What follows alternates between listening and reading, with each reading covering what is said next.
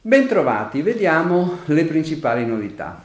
Approvato dal governo la legge di bilancio 2023, domande di contributi a fondo perduto entro il 6 dicembre, autodichiarazione aiuti Covid al rush finale, la scadenza è il 30 novembre, IVA su integratori alimentari, le entrate chiariscono qual è l'aliquota approvato dal governo la legge di bilancio 2023. Il Consiglio dei Ministri ha approvato il 21 novembre scorso il disegno di legge di bilancio 2023. La manovra conta su circa 35 miliardi di euro di risorse. Le misure principali che emergono, almeno dalle bozze diffuse, ne parleremo ancora ovviamente, prevedono il rinnovo dei crediti d'imposta alle imprese contro il caro energia, il taglio del cuneo contributivo per i lavoratori dipendenti confermato al 2% fino a 35.000 euro di reddito e al 3% per i redditi fino a 20.000 euro.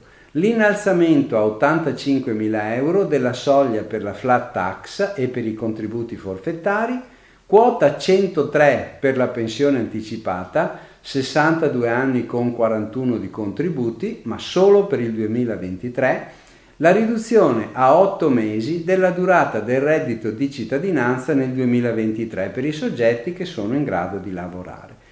Il testo ora passa al vaglio della Commissione europea e in Parlamento per la discussione e l'approvazione definitiva che è dovuta, come sapete, entro il 31-12-2022.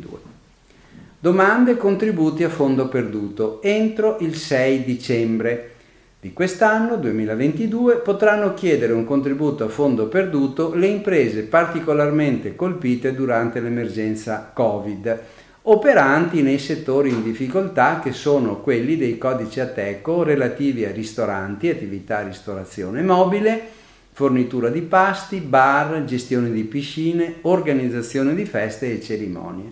Termini e modalità per le domande sono stati presentati con il provvedimento 423-342 del 18 novembre 2022.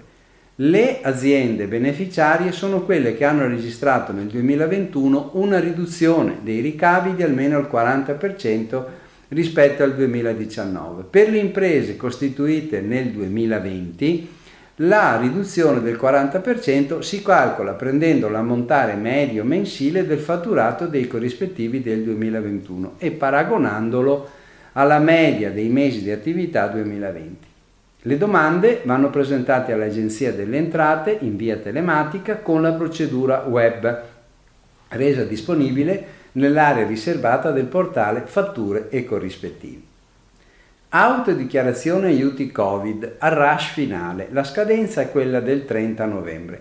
Scade il 30 novembre il termine entro il quale occorre trasmettere l'autodichiarazione del rispetto dei requisiti Temporary Framework, in particolare l'autodichiarazione deve attestare che l'importo complessivo degli aiuti fruiti non supera i massimali definiti alla sezione 3.1 e 3.12 della comunicazione della Commissione europea del 19 marzo, la numero 1863.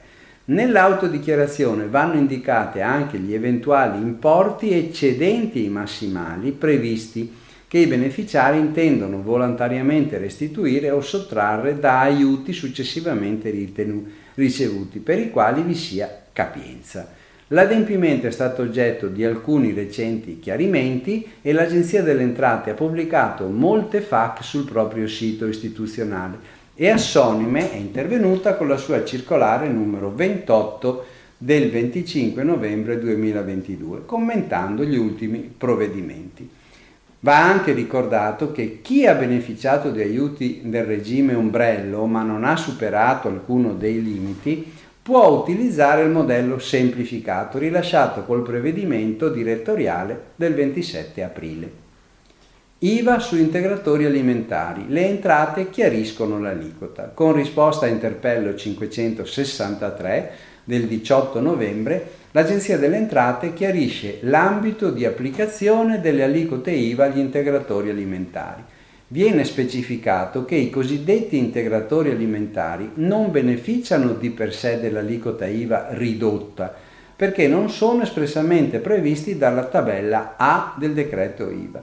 L'eventuale applicazione di un'aliquota IVA ridotta va riconosciuta caso per caso in base ad un parere tecnico resa dall'ADM che ne analizza la relativa composizione. Vi auguro buon lavoro e buona settimana.